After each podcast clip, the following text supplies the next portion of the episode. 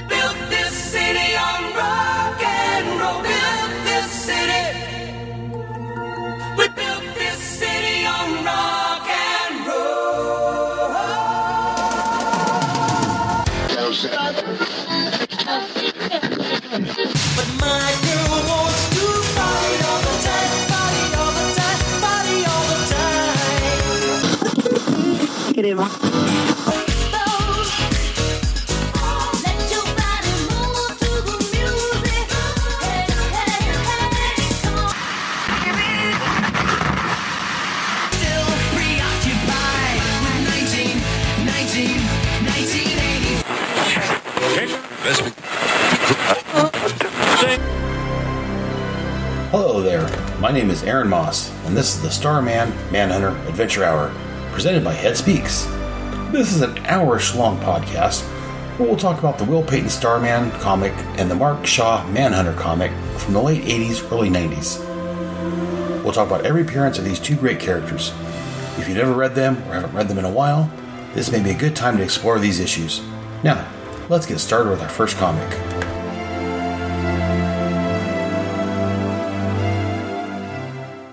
Yes, I'm back. I know it's been delayed a little bit. It's been a couple months since uh, my last episode. I apologize again profusely. Hope you guys had a Merry Christmas and a Happy New Year.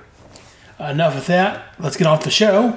This month we're on January of 1989, the second part. Uh, some of these books were out then in December, beginning of January, end of January, so I split these into two parts. Uh, first up, we're going to look at Manhunter number 11 followed by Starman number eight. So let's go and get started with the show no further delay. Uh, again, this is Manhunter number 11. Cover date was March of 1989. But again, to buy this, you had to go back to nine, uh, January the 17th of 1989. Cover price was $1. This was edited by Barbara J. Kesel. Uh, this actually had two 11 page stories in it instead of one regular story it had two different stories that were split up. The first story was written by our usual John Ostrander and Kim Yale, penciled by Doug Rice, inker Pablo Marcos, letterer Albert Tobias de Guzman, and colorist, as usual, the lovely Julianna Ferriter. The cover was done by Doug Rice. The synopsis The Manhunters agreed to help two businessmen retrieve an alien robot found in Australia following the invasion of Earth. However, several interested parties converge on the site where the robot is to be delivered. LexCorp has sent two agents, including equipped, one equipped battle armor. This agent knocks Manhunter in his new battle armor from the sky. The Yakuza, Checkmate, and a Rocket Red, under the command of Zastrow, all join the race to get the robot. Jeremy Heap, banned selling the robot, thinks he's been set up, so he activates his prize. The robot unexpectedly grabs him and pulls him inside before turning its attention weapons on those men trying to acquire it. And again, the synopsis and the writer and all that information came from, of course, Mike's Amazing World of Comics. Definitely a good site. Check it out. Uh, now, on to my thoughts on this issue. As usual, we're going to start off with the cover. The cover of this one shows Manhunter in the battle armor flying in the sky. Above him is some object, we're not quite sure what. Off to one side, we see the LexCorp goon in the LexCorp battle armor. Down below him, we see a Rocket Red. Uh, it's not a bad cover. Um, I'm going to say I'm not a huge fan of it, even though I said it's not bad. I mean, we, I like the Lex Luthor battle armor. It's a throwback to the old pre-crisis armor. As I said last issue, I'm not a huge fan of the, the Manhunter in this armor. And then you gotta love the Rocket Reds. It's a great costume. But then there's this, not quite sure what this thing is above them. It's a little, I don't know. I want to say a little hinky. I'm not quite sure. Is that the robot? Is that the robot's hand reaching out for Mark? We're not quite sure what that is. Looks like maybe maybe the robot's hand. Maybe we can find out further inside, possibly what it looks like. But looks like maybe pinchers. We're not sure if it's a ship. Is it the robot? Uh, the cover as to what he's fighting is a little ambiguous. And that's my main problem with it. You got this big blob metallic thing on the front, whatever it is on the front. It's bigger than anyone else on the cover, and we're not quite sure what it is. I don't know, maybe they should have done further out view so we got a better view of attacking Mark, or I, I don't know. I, again, not it's not a bad cover.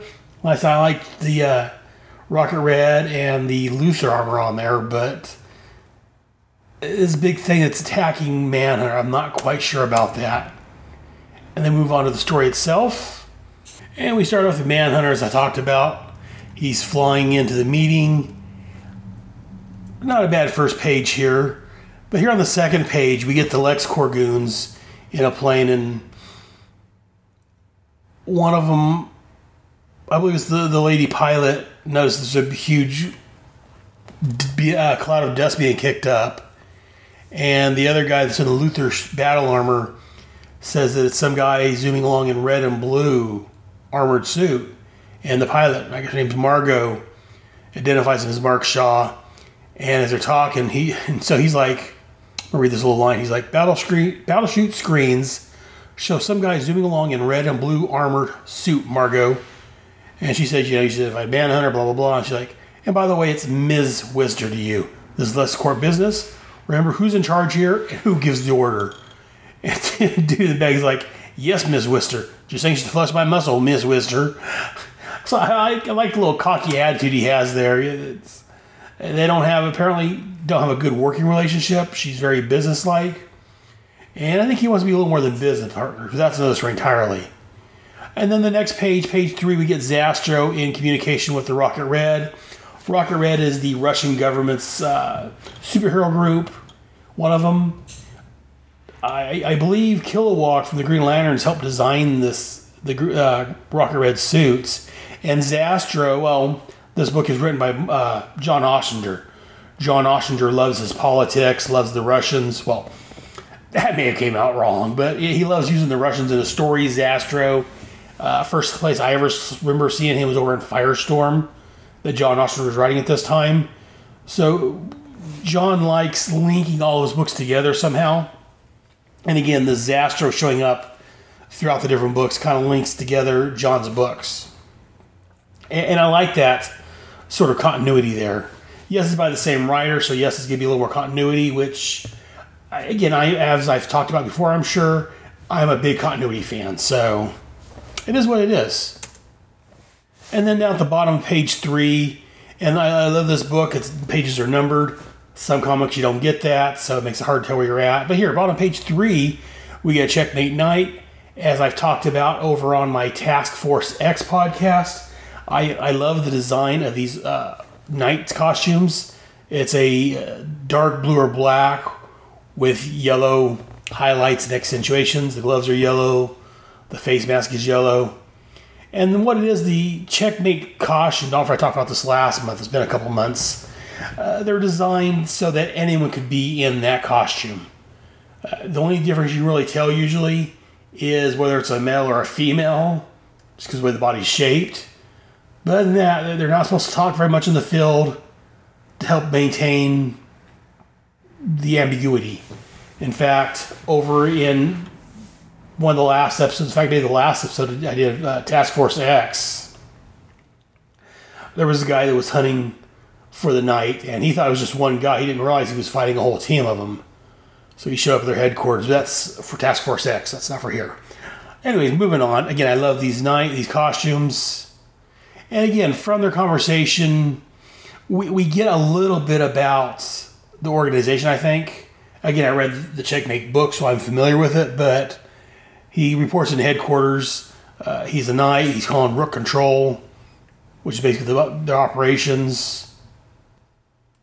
Uh, so again, I, I enjoy the way this is written. Again, John Ostrander wasn't writing Checkmate. Uh, Paul Kupperberg was still writing at this point. So, but I like that John was able to fit the other uh, spy agencies, if you will, into the story. It was just it was some great writing. Of course, it's John Ostrander. What do you expect?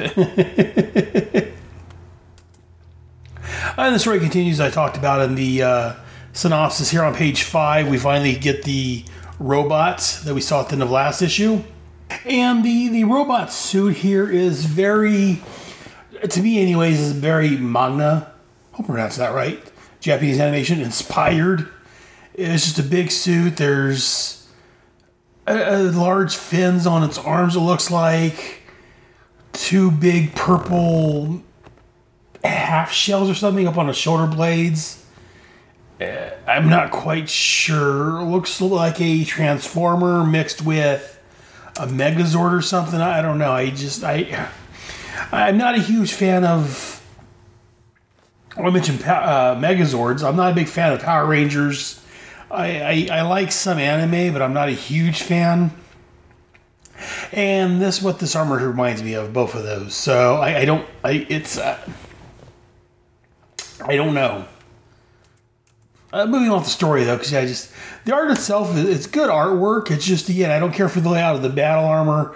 I don't care for Mark's battle armor. I'm not a battle armor guy, I guess, though I do like Luthor's. So I, I don't know. Uh, but going off the story, I say it's, it's a good story overall. It, it is a little short. Like I said, it's only uh, 11 pages this episode. I do like here on page. Uh, let me see where we're at. Page nine, we get some fighting between Mark and the Yakuza. No, sorry, it's not Mark. It's Checkmate. Checkmate agent jumps in and he starts fighting the Yakuza. And so at this point, everyone's fighting everybody.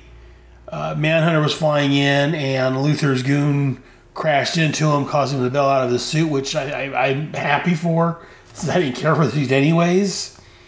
But I do like here on page, again, I'm kind of jumping around a little bit. After uh, Mark gets out of the suit on page 8, or on page 7, on top of page 8, the LexCorp guy is like, big words for a man who had to bail out of his armor, get crushed in it. Guess you want a painful death. Well, I'm happy to oblige you. And then again, we get Zaster over here doing what Zaster does best, standing off the side, relaying information to the Rocket Reds.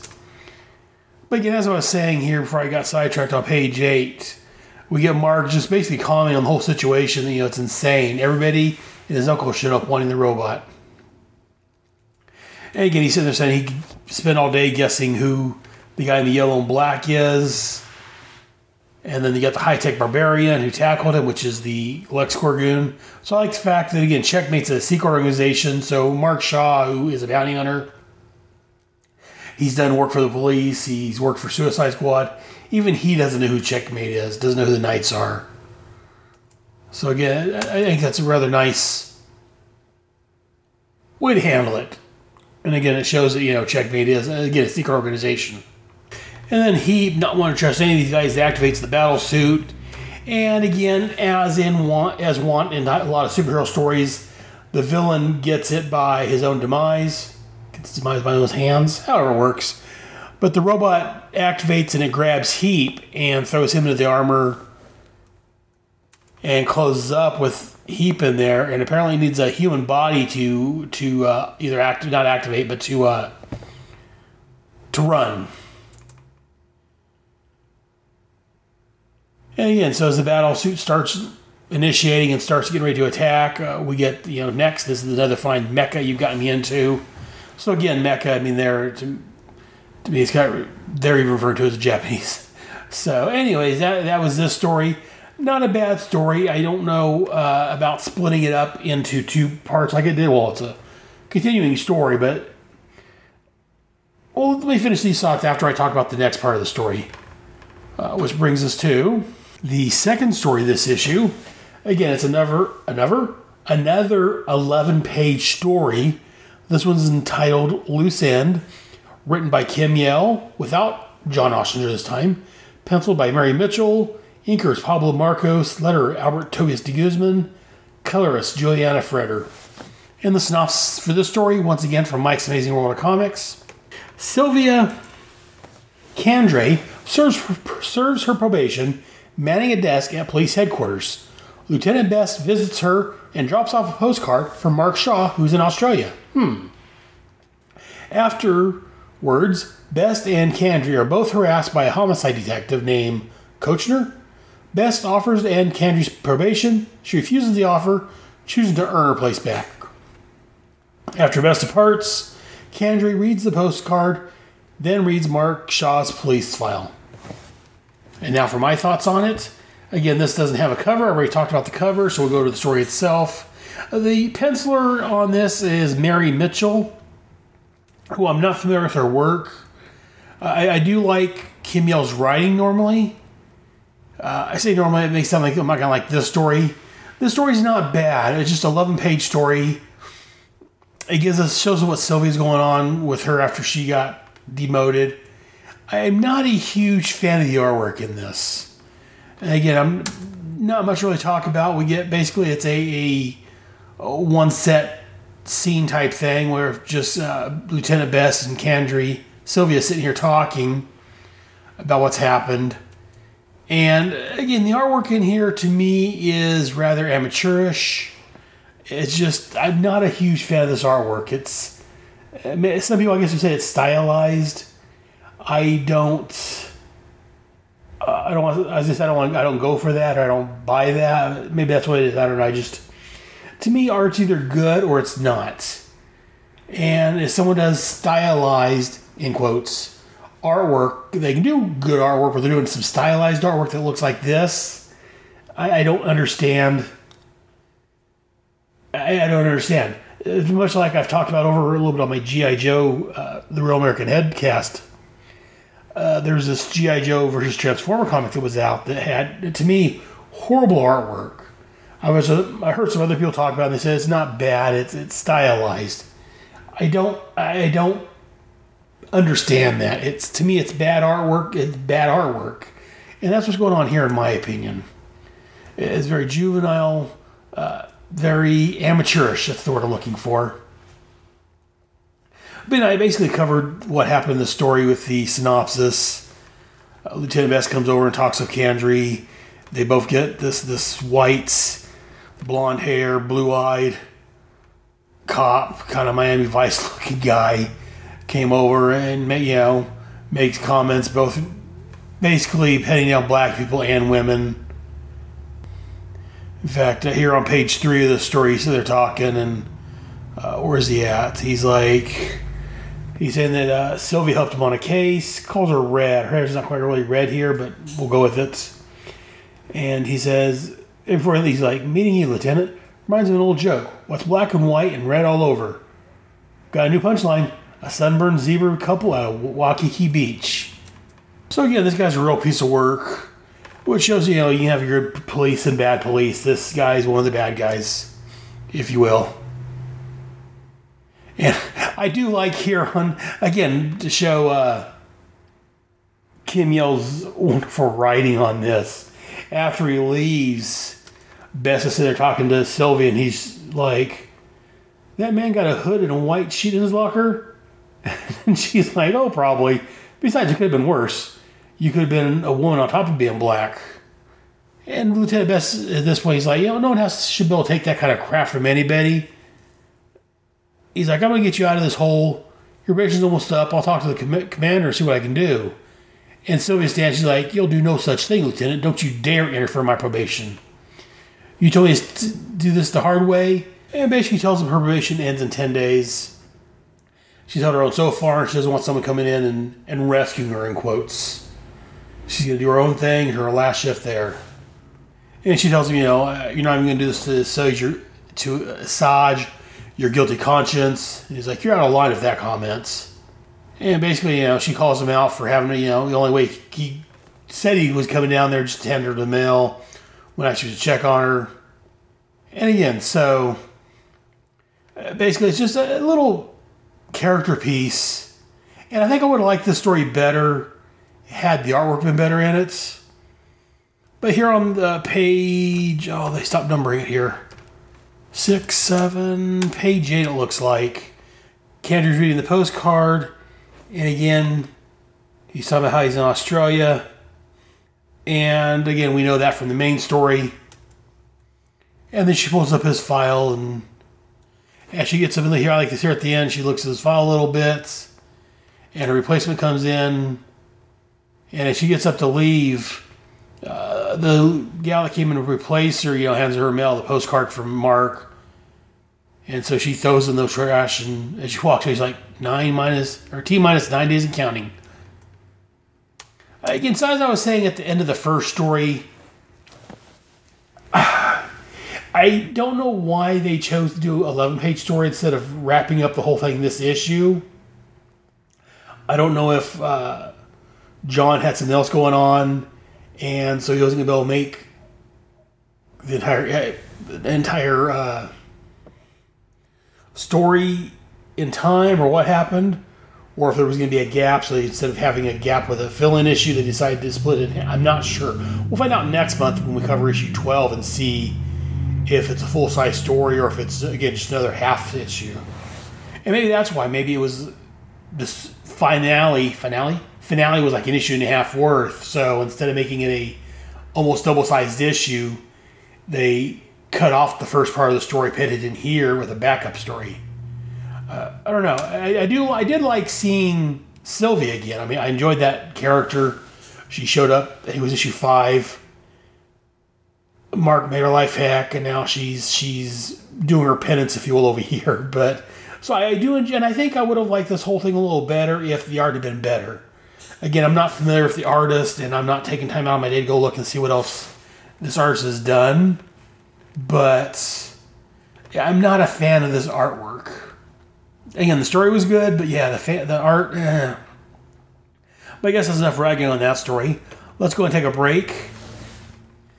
Uh, we're right about 20 minutes or so right now.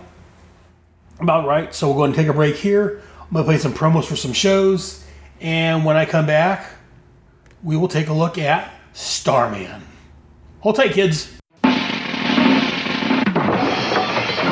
And now these messages. Hey there, everyone. It's your old buddy Head. You know, Aaron Moss, over at the Head Speaks podcast. I'm still here, and so is my podcast. Starting in November, and for however many months it takes, we're going to put the Atom aside for a little while, and we're going to look at DC Comics Armageddon 2001 crossover. Join me and some other podcasting and internet friends as we take a look at, well, Armageddon 2001. A hero today becomes a villain tomorrow. Join us and find out who. On the Headcast Network, Armageddon 2001, along with a lot of my usual segments. Come, check us out. Available at head.headspeaks.com, on Apple Podcasts, Stitcher, and wherever else you find your podcasts at. Come, check us out.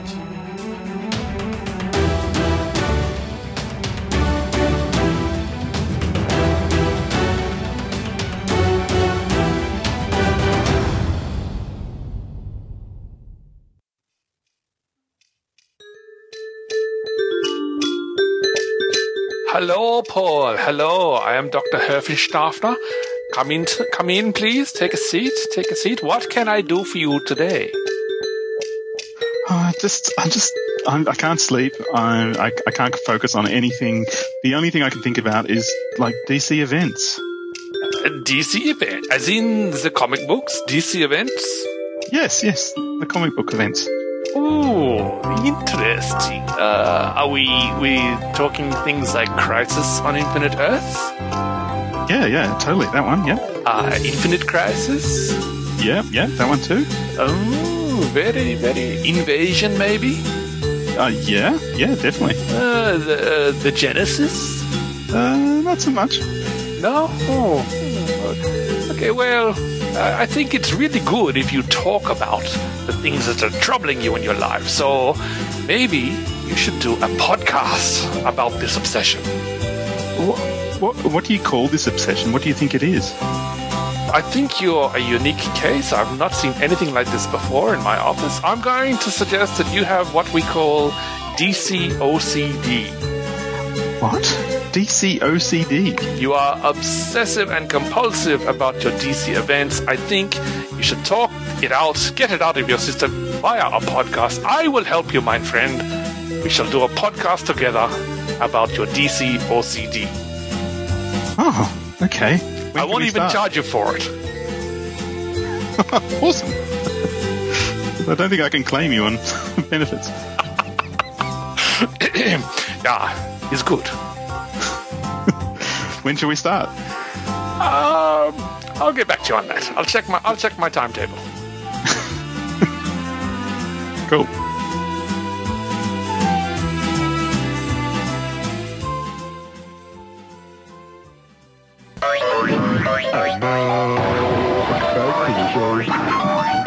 And now we move over to Starman number eight. This one had a cover date of March of 1989 the on sale date was January the 31st of 1989. Cover price was $1. Editor was Robert Greenberger. The title of this story was The Queen and the Commoners. Written by Roger Stern as normal, penciler Tom Lyle, inker Robert R. Smith, letterer Robert M. Pinaha, colorist Michelle Michael Wolfman. There's only one else. I think it's Michael. Uh, Wolfman. And comments on this story. Again, this stuff all comes from Mike's Amazing World of Comics. Uh, this story reintroduces Lady Quark and Pariah into the post crisis universe. Lady Quark's history is still altered such that in post crisis continuity, she was the ruler of an alien world destroyed by a Constantine wave rather than a parallel world destroyed by an antimatter wave. Um, again, pre crisis, Lady Quark came from an alternate Earth that was destroyed. I forget the lettering they gave it, but it was destroyed by the crisis, by the anti monitor. Since the crisis happened, there was only one Earth. So instead of being from a parallel world, as I just read, she was from an alien world whose world was destroyed. Uh, in the synopsis, once again from Mike's Amazing World of Comics, after learning about Starman during the invasion aftermath, Lady Quark comes to Arizona. She seeks, she seeks to make Starman her consort and co-ruler of the Earth. After appearing on a local morning show in hopes of attracting Starman's attention, Lady Quark starts a hillside fire. This blaze accomplishes her goal when Starman shows up to investigate. After Lady Quark states her intentions, Starman declines her offer. He then rescues a man from a dangerous fall and stops an armed robbery. Lady Quark follows and presses the issue. Ultimately, Starman sends his refusal, I'm sorry, stands by his refusal, which Lady Quark interprets as a weakness. She flies off in search of a stronger mate. Now, as usual, we'll go to the cover, which I think I forgot to announce. The cover looks like it was done by Tom Lyle. The cover we see, you know, it's got the logo Starman and her, Lady Quark. And we get a close up of Lady Quark holding Starman back, about ready to kiss him. Uh, kind of like a, a uh, it reminds me a little bit of like those Harlequin romance novels my grandmother used to read. Uh, but again, it's it, their places are you know switched with the woman holding back Starman, getting ready to kiss him. It's a decent cover. It's not fantastic, but like I say, it has that, that little kick of being reminiscent of Harlequin romance comic or novels. Uh, we get a close up of Starman and Lady Quark. Uh, it's a good cover all around. I, I enjoy this one. It gives me a laugh. Then we move on to the story. Uh, we get again some exposition about Starman, uh, how Will Payton became Starman. He's been uh, ever since. There's been a series of changes, some good, some bad. And again, they're setting this up. Not really his backstory. You know, it talks about how he, he has yet to learn. He has yet to learn how to come by his superpowers, but he's learning slowly to enjoy them. And every day seems to bring new challenges and new surprises. And I like this. He's walking in a store called Greenberger's Books, who, in case you don't know, Robert Greenberger's the editor, if you weren't listening to me. So I like the little title there. And we see a stand up of Starman as Will walks in. Star Will Will's like, What? Sir, may I help you? And next to the Starman stand up, there is a book or something called Invasion. Says, Read the true story. There's one in the book on the counter called Calvin and Bob. There's people with uh, it's about heroes, time. It's talking about the aliens. Again, this is all again as be in real life if there was an invasion by aliens. There's books and magazines, everything talking all about it.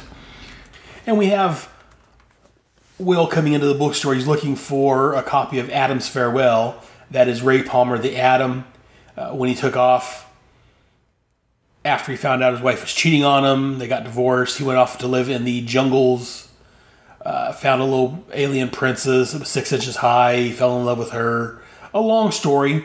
It was actually covered. I've covered that over my Head Speaks podcast uh, for five, six months. There, I covered the Actually, it was what? It was uh, four, five, six, seven for like seven months, and then some. It was a four-issue miniseries, and then there was three specials covering the stories about Atom going to the jungle. And the Atom's farewell was like the first or second special, I believe.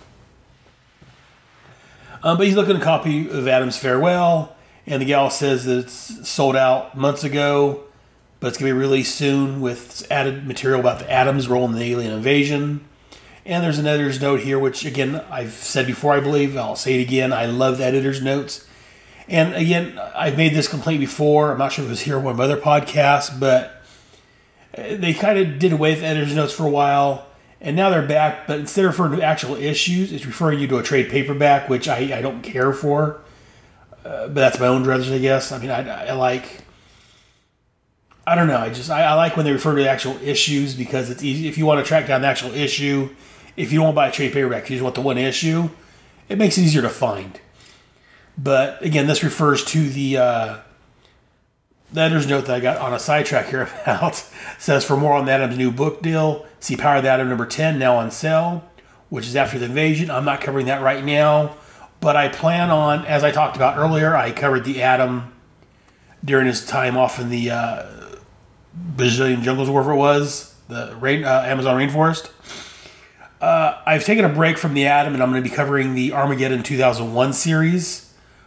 That's going to take for the next year, year and a half. And after that, I plan on getting back in covering the Power of the Atom series. So eventually, issue number 10, it'll probably be two, two and a half years before I get to that issue, but eventually I will cover this book over on my Head Speaks podcast. So if you're interested in the Atom, uh, definitely pay attention to my Head Speaks podcast. But that's another podcast entirely. Let's go and uh, go back here. So again, Will's like, yeah, invasion, yeah, that's some display. How do they even get a book about that? And he talks about it's an instant book the publishers throw together. It's compiled from Daily Planet news articles. And apparently there's different regions, or different, uh, uh, not books, but different stand-ups for different regions of the country. And since they're, we're in the Southwest, that's where Starman's the big hero at. And again, you know, Atom, the Atom uh, Will's thinking that how you know I, I guess he should be feel flattered that you know the publisher thinks Starman helps sell books, and he hopes he doesn't think people people don't think that uh, Starman is the. I gotta get that out of my head. He hopes that people don't think that Starman is endorsing the book. Meanwhile, we cut over to Los Angeles where we see a, a, a familiar looking lady standing in front of a book stand, and there's a Green Lantern stand up here because again, this is, says in Los Angeles, and that's kind of where Green Lantern hangs his hat. And we got the banner here. This Walden Books, 25% discount, new invasion, get it here. And Walden Books, that, that used to be a bookstore uh, for you kids out there who's listening to this.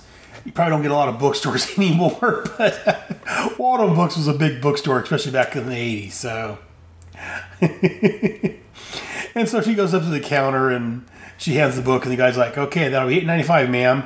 She's like, "I am not a ma'am. I am a lady." He's like, "Pardon me?" Yes, I suppose I must. Because again, as we will find out, if you don't know already, this is Lady Quark, and she on her home planet, she was, I believe, she was married to the king.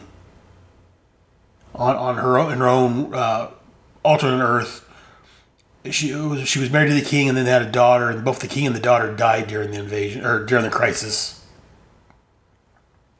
So Lady Quark's reading the book, and we see a picture of Starman fighting some invaders.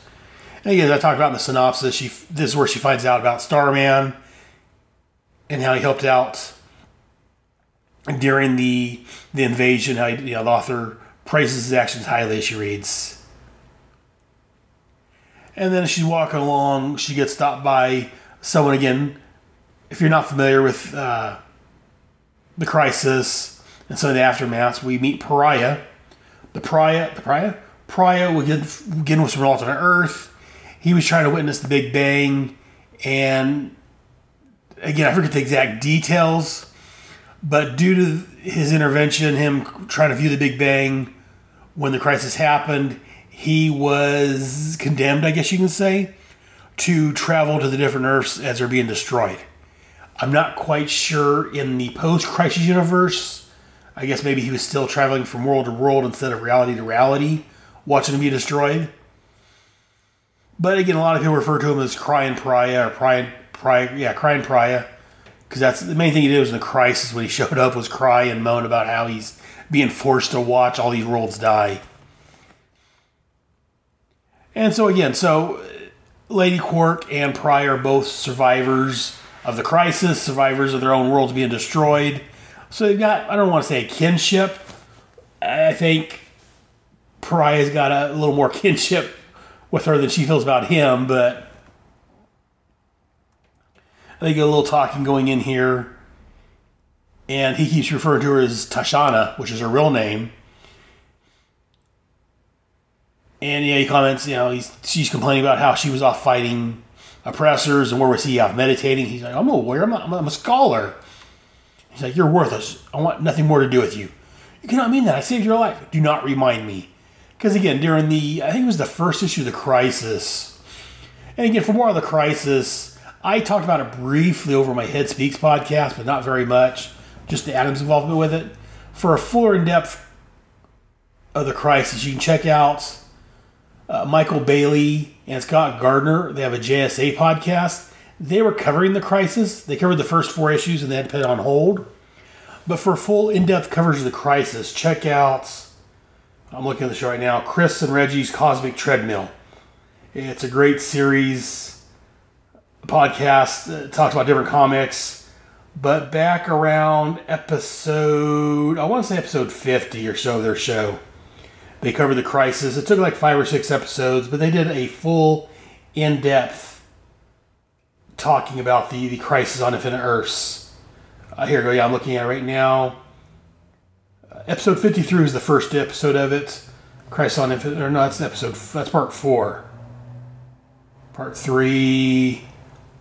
So yeah, it looks like part one was in episode 50 of the Cosmic Treadmill. I spent a long time talking about this one show that's not my show, so let's go and move on from there. But yeah, Chris and Reggie's Cosmic Treadmill, episode 50 through I think it's 54. They give full in depth coverage. They did a great job. But enough about them, enough about the crisis. Let's move on from here. So again, Pariah is grabbing onto Lady Quark, saying, you know, you can't mean that, I saved your life. And he's like, but Tashana. And she throws him back, so you know, some star bolts or whatever, ripping her clothes so it leaves her just her, her skin tight. Yellow costume with like orange sparkly dot things all over it. And she's saying, Do not call me that. I am Lady Quark, and you are never to use my birth name again. It's just well that you didn't fight. You disgust me. And she drops the book. She flies off, saying that there's yet real men on this world. And so she goes off to find Starman. Uh, meanwhile, here on page five, we get Starman, I'm sorry, Will Payton sitting down to lunch, and Carol from last episode, the Hot Blonde, meets up with them. And again, they have a little talk. And she says she's looking to start her own ad agency, and she wants a uh, someone who's good with copy. So she's basically wanting Will to work for her, and Will turns her down. Because again, he's a little again he's got, got this whole thing about not being human any longer. Again if i was him this hot blonde you know again she was hitting on last issue this issue she's offering him a job. Uh, again if he wasn't so bummed out about his changes. Again she's hot. She's off from her job. What's wrong with that? But as, as we get deal with will and his little love fest and job prospects and what have you that he- he's blowing over here. We see Lady Quark flying high over, uh, I believe it's Arizona, the Southwest, Phoenix, yeah, Phoenix, Arizona. And so again, Lady Quark's not long, not long. Makes sense she's gonna die long for this world. She hasn't been on the world long, so she's not quite familiar with Earth ads and what have you. So she's flying along. She sees a billboard that says, Everybody watches Phoenix Today. So she decides she's going to go on this show and talk to Starman since everyone watches according to the billboard. And luckily, the uh, whoever the guest was going to be on there had to cancel. They missed their plane or something. And so Lady Quark comes in and says she wants to be on Phoenix Today. And again, I like, you know, he's talking to her gives a little backstory on her that you know uh, she's a veteran of the recent war against the invaders, a distinguished woman who once ruled entire world, Lady Quark. And he's like, "What, you, what, what brings you our, what brings you to our city?" She's like, "I came to find your city to find a fellow veteran of the conflict, your Starman. I appeal to him to contact me at this station." And then we cut back over to Will's house, where his sister Jane is watching the Three Stooges. She gets ready. Girl, besides being cute, has good taste. And Will's sitting there thinking how, uh, since he got the powers, he doesn't have a heartbeat, doesn't need to breathe, but his beard still grows. And he talks about how the stubble doesn't seem to show when he changes his face to Starman's. And so he wonders, you know, he's thinking, he wonders what he would look like with a mustache, but he's not growing one quick enough. And as he's thinking about it, he starts growing a mustache out. And I like, and I like this here on page uh, nine. Will's in the bathroom playing. He realizes his face kind of pliable. He hasn't really played with his power much of changing his face. So Janie come Janie Janie comes over and knocks on the door. So she has a date with Rick. She doesn't want to be late. And uh, she opens the door. Magnum PI opens the door up, and he's like, "Here you go, Jane. What's this day about? What's this about a date with Rick? Rick's supposed to help TCME shadow Robin, Mas- Robin Masters." Uh, it's kind of funny that uh, he did an impersonation of Tom Selleck. Again, was on a TV show back in the '80s called Magnum PI, and that that reference where he talked about TJ and Rick trying to shadow Robin Masters is plots from that show. So again, very very set in a certain place in time. I mean, with that reference to Magnum PI and all that, it really references this. But again, having been a child of the 80s, a teenager of the 80s, watching these shows, I like the reference. If you're reading this now and you you know if you're born after that, you didn't watch Magnum PI growing up, you may not get the reference and it may be kind of lost on you.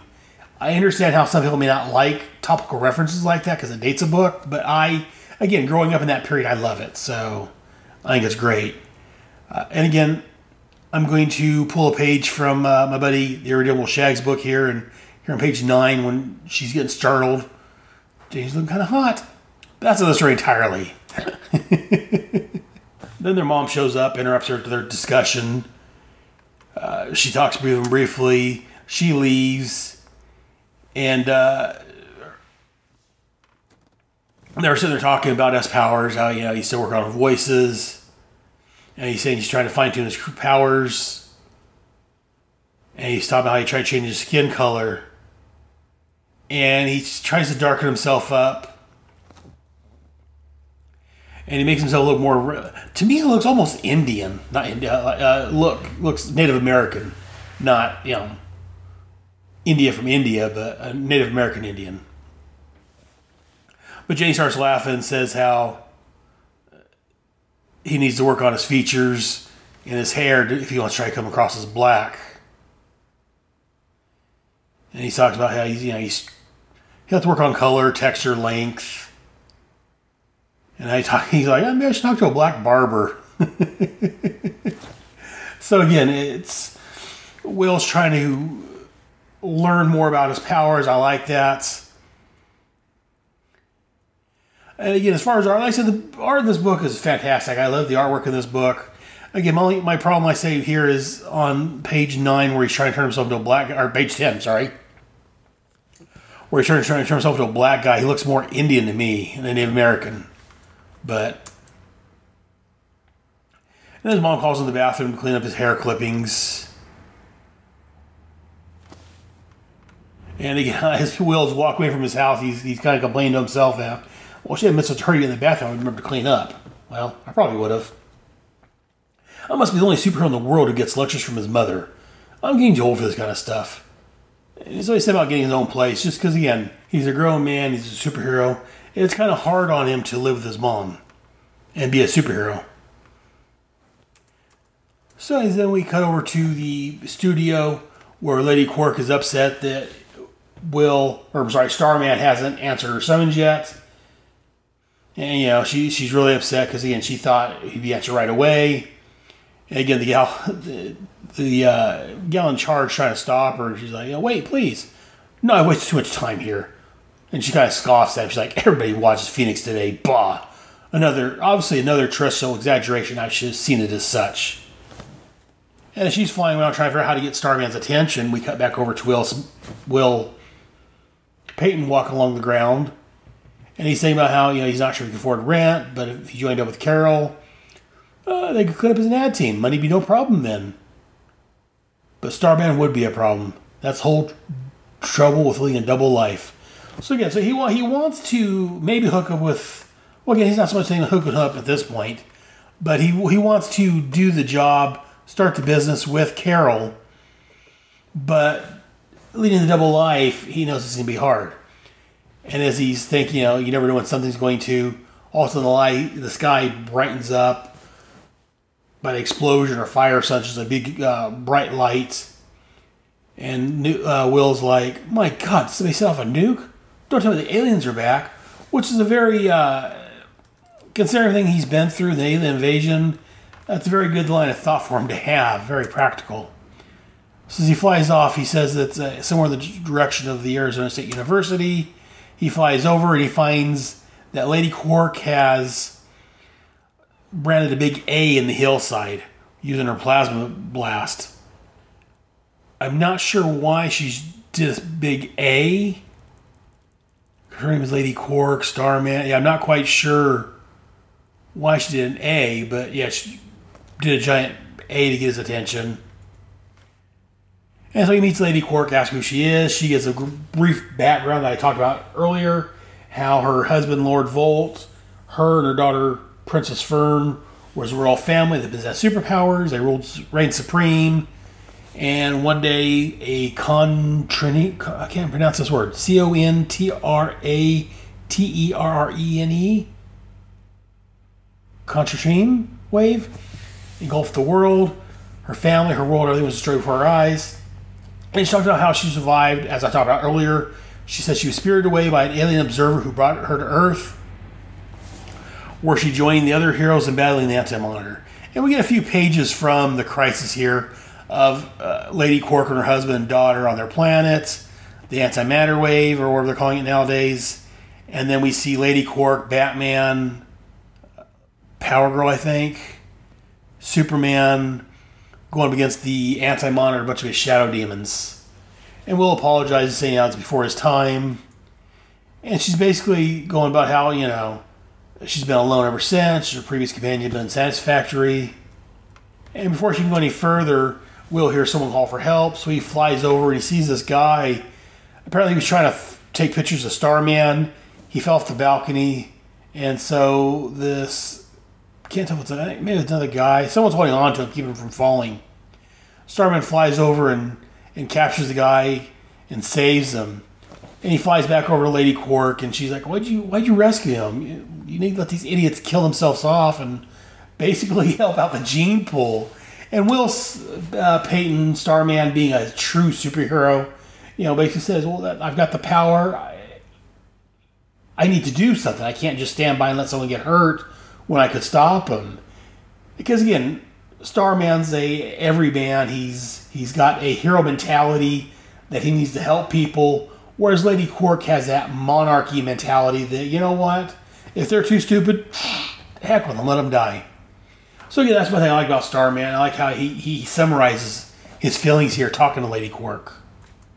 And Lady Quark throws herself into his arms basically and talks about how uh, our world is you know fragmented and basically it's crap and how it to survive it needs to be united. The entire world needs to be united under an absolute monarchy.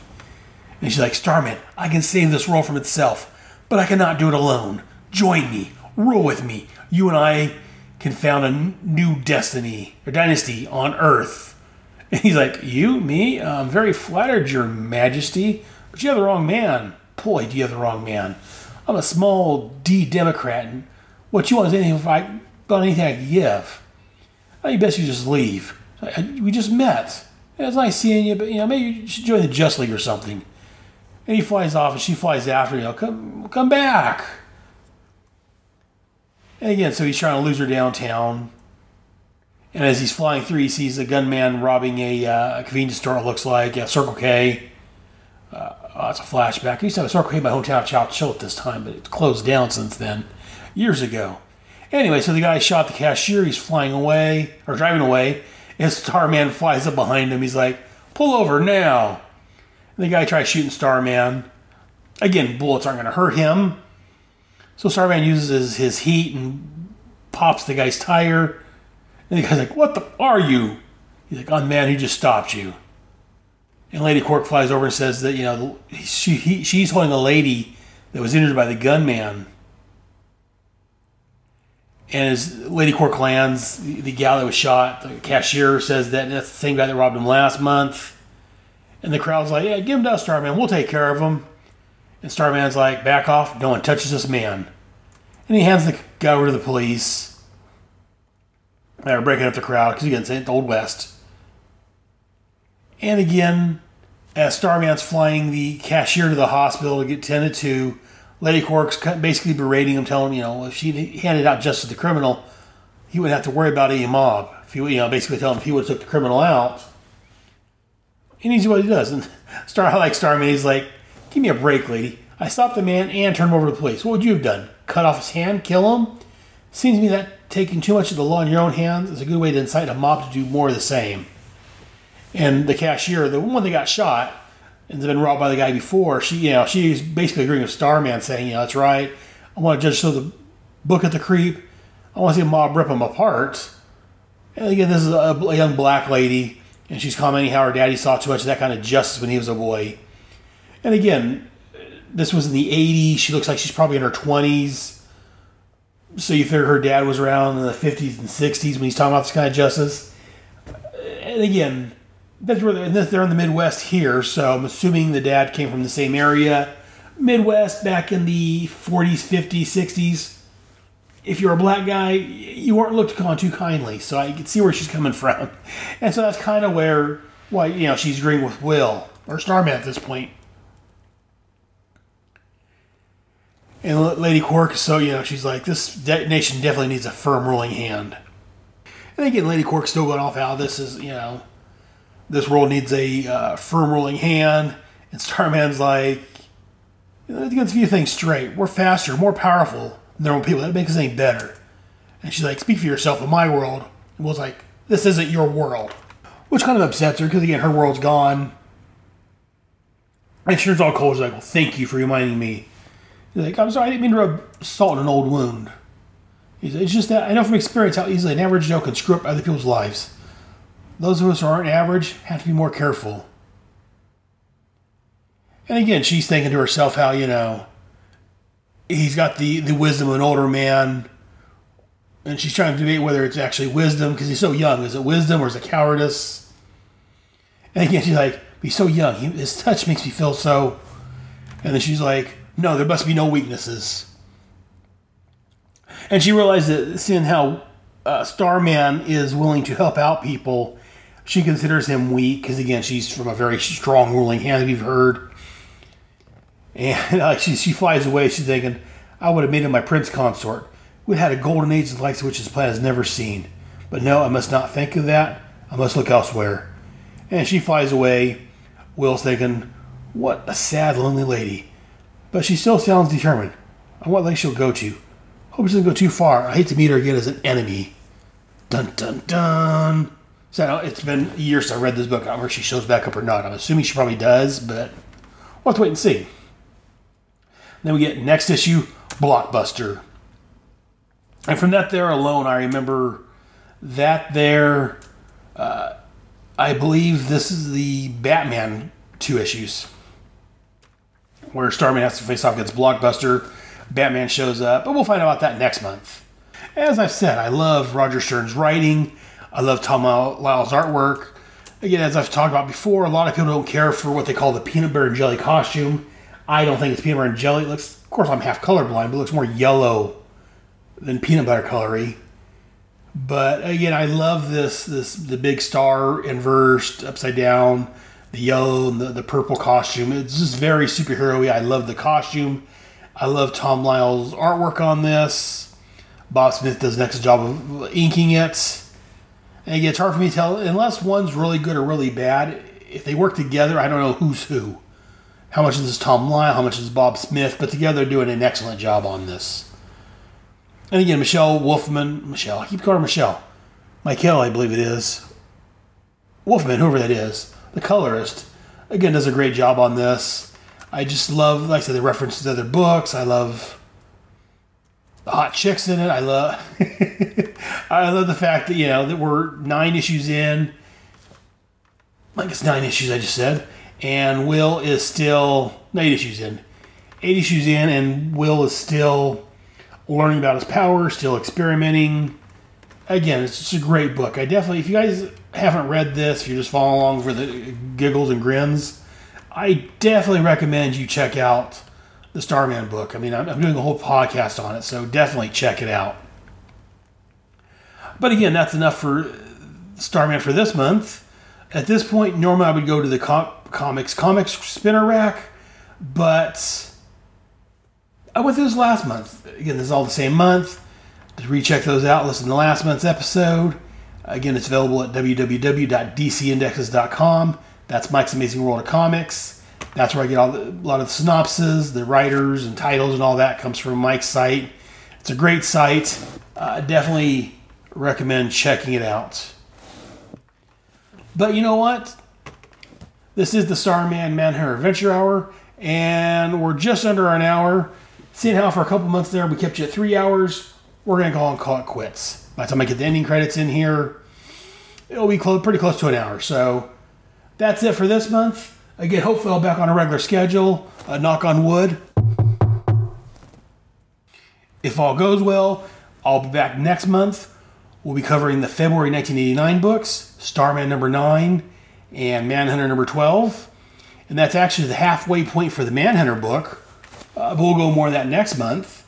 Until then, Star Hunters, keep looking to the stars. Bye.